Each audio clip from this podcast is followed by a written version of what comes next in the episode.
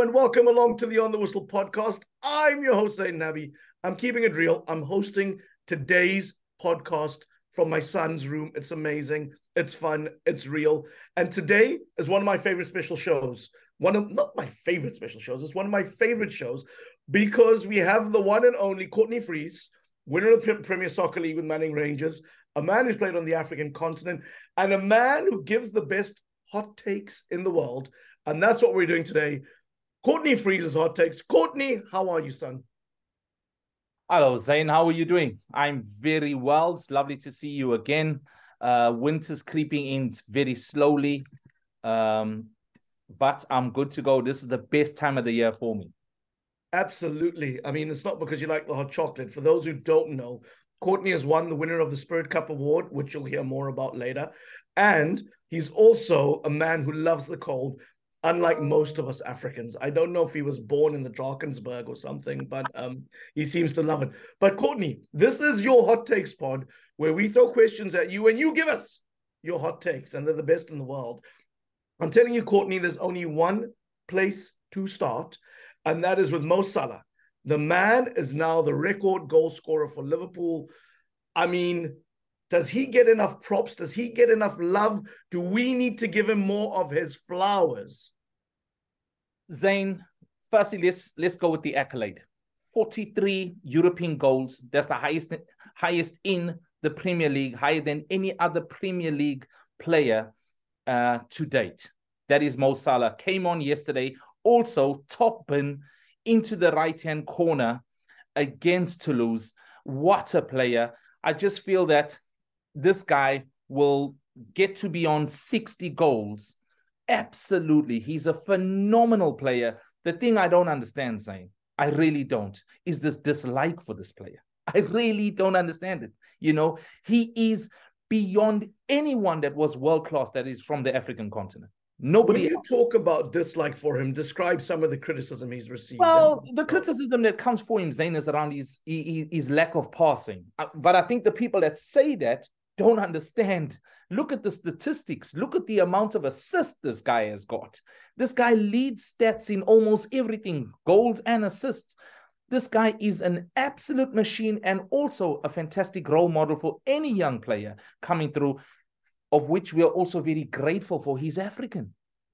Absolutely. Now, you've given your hot take on Mo Salah not getting the props he deserves. But a young gun who's coming up in the Premier League at Burnley is a South African by the name of Lyle Foster. Tell me about Lyle. What do you think his potential is? And he's just recently been given a new deal, hasn't he? Well, Zayn, Lyle Foster has started the Premier League season on fire. What an unbelievable player he has been for Burnley in the championship last year and this year, just been rewarded with a five year contract from Vincent Kompany and the Burnley club. And to have someone of the measure of uh, Vincent Kompany talking, and you know Vincent Kompany's, and you've met him many times, talking with such praise and promise about Lyle Foster and what he's capable of doing, and offering him a five year contract. You got to believe in your asset when he's capable of doing what he's currently doing. You know, he was out of the teams for uh, three games for the red card against Nottingham Forest in that game, he got a goal and assist. He should have actually got two, but um, two goals. My apologies. But mm-hmm. Lyle Foster is representing South Africa in the Premier League, unlike any other South African. Oops, sorry, I mustn't say that. Uh, I can just hear Shaun Bartlett having a go at me in the background. Shaun Bartlett, oh, Steven Pienaar, Benni McCarthy. Yeah, oh, sorry. Mark Fish. It's been a very long time since we've had someone from Lucas Radebe. Oh my gosh. How can I make a mistake? it's been uh, too long. It's it's just so so much of a a pride thing for us South Africans to have someone like, like Lyle Foster in the Premier League, a young player, really pulling up trees and doing well. We are so happy for him. Mm-hmm. Well, we've spoken about Salah, we've spoken about Lyle Foster. Let's bring it to the continent. Um, somebody who appeared on this pod is Cavin Johnson, um, the coach who's worked with Pitso Mosimane, fantastic in his own right. He right now, if I'm correct, is the interim manager or coach at uh, at Kaizer Chiefs. Give us your hot take on that. Well, let's also just add to it that Cavin Johnson is the manager that brought Steven Pienaar into the, the, the arena of great football and brought him on to be the player that he eventually went on to be. We all remember that testament that Steven Pienaar did in regards to him. Yes, he's picked up the, I would at the at this point in time say the poison chalice, which is at Kaizer Chiefs. Absolutely. Because we've got good managers, Gavin Hunt, Ntseleke, mm-hmm. and now Johnson. There's nothing wrong with these managers that are just losing their jobs because of the pressure that is at this club. Mm-hmm. But Cavin has now taken on, he was brought in as the, the youth development coach. Ntseleke lost his job, and how Cavin has taken on. And I just wish him all the best. He's a fantastic man manager, really knows the game inside out, and I feel is such an asset. When Pitso went to Al Ahly, he took Cavin part of his technical team with him. Cavin was there for a year with Pitso, helping him settle in, helping his staff become structured before Pitso started, as we can say, creating another pathway of glory. So Cavin is back at Kaizer Chiefs. I just hope it goes well.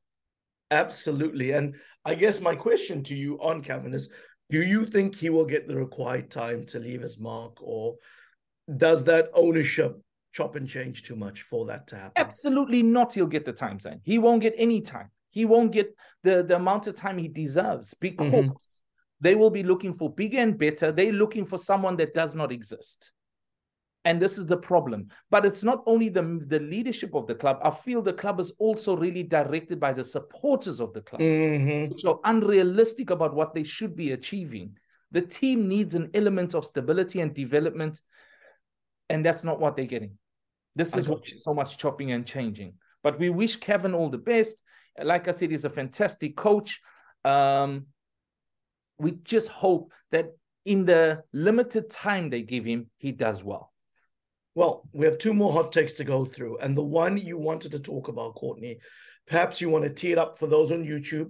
You'll be able to watch what Courtney is about to show you. But for those who are not and are listening to us on Apple, on Spotify, or wherever you get your podcast, we're going to talk about youth development coaching very briefly in South Africa. And Courtney is going to play a video of um, some young players playing in South Africa, showing off their shoe shine skills, which is something to watch. And you can find it on YouTube if you just Google soccer skills invented in the Kasi. Kasi spelled K A S I. Courtney, do you want to cue up the video and play it and just talk to people about what you're seeing in the video? Zayn, my frustration is born out of. Um, do you, do you want to hit play? Yep. Let me let, us hit play first and just watch a small clip. Let's go.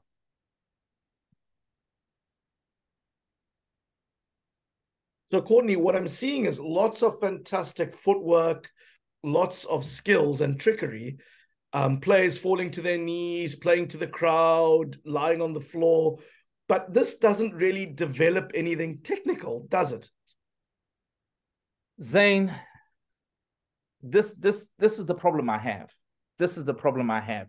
It's this that our youngsters in the youth developments are modeling themselves on. Mm. This is what needs to stop in order for the Premier League and Bafana Bafana to be a better product. Because these are viral moments. These are fantastic to watch, but I'm not sure they're what you'd find in Morocco or Senegal or Egypt in terms of what is impressive.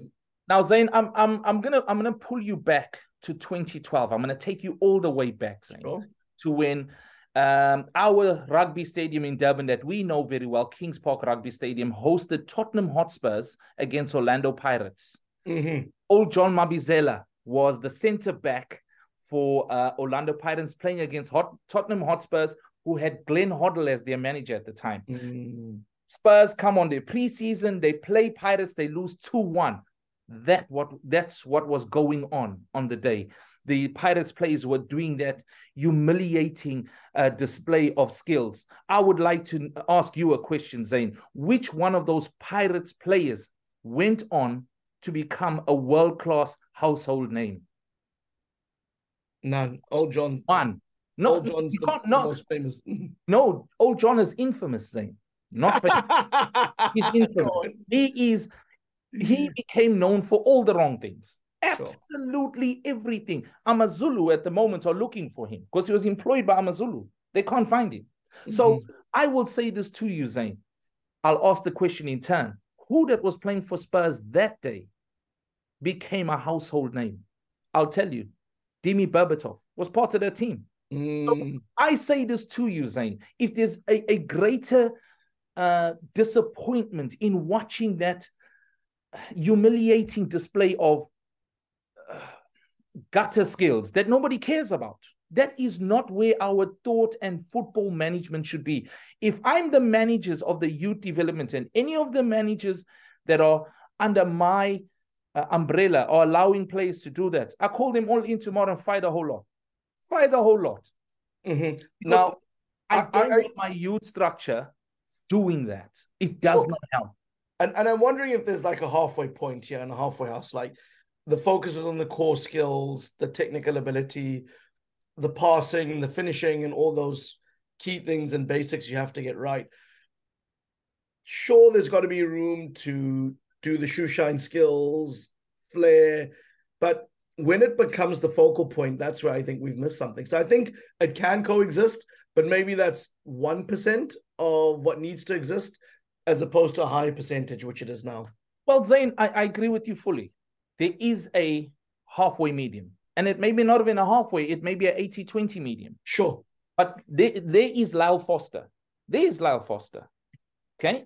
Lyle Foster has not in any way modeled himself on this. Burnley have given 100%. this guy a five year contract. He's playing in the Premier League.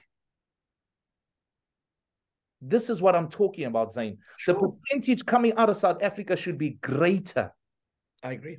If not for these unnecessary as Kasi skills. Who cares about that? Who's excited about this backwardness? Only people that don't want the game to develop to the next level. Well, listen, Courtney, I know we're a football podcast. I know we're all about African football. But as a final hot take, it would be remiss, and the cap is going on, for us not to talk about the Rugby World Cup final.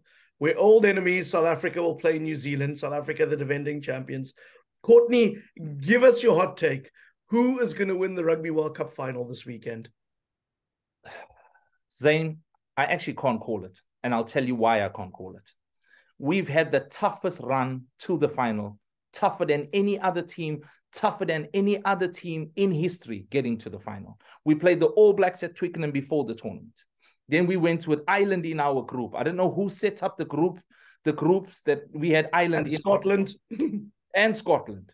Okay. And then we go on to play the hosts in one of the most epic games ever in rugby history. And then mm-hmm. after that, we go and play an England team who don't know how they got there, but put on a performance unlike them. I think if you showed them the game, they wouldn't recognize themselves. That's were fantastic.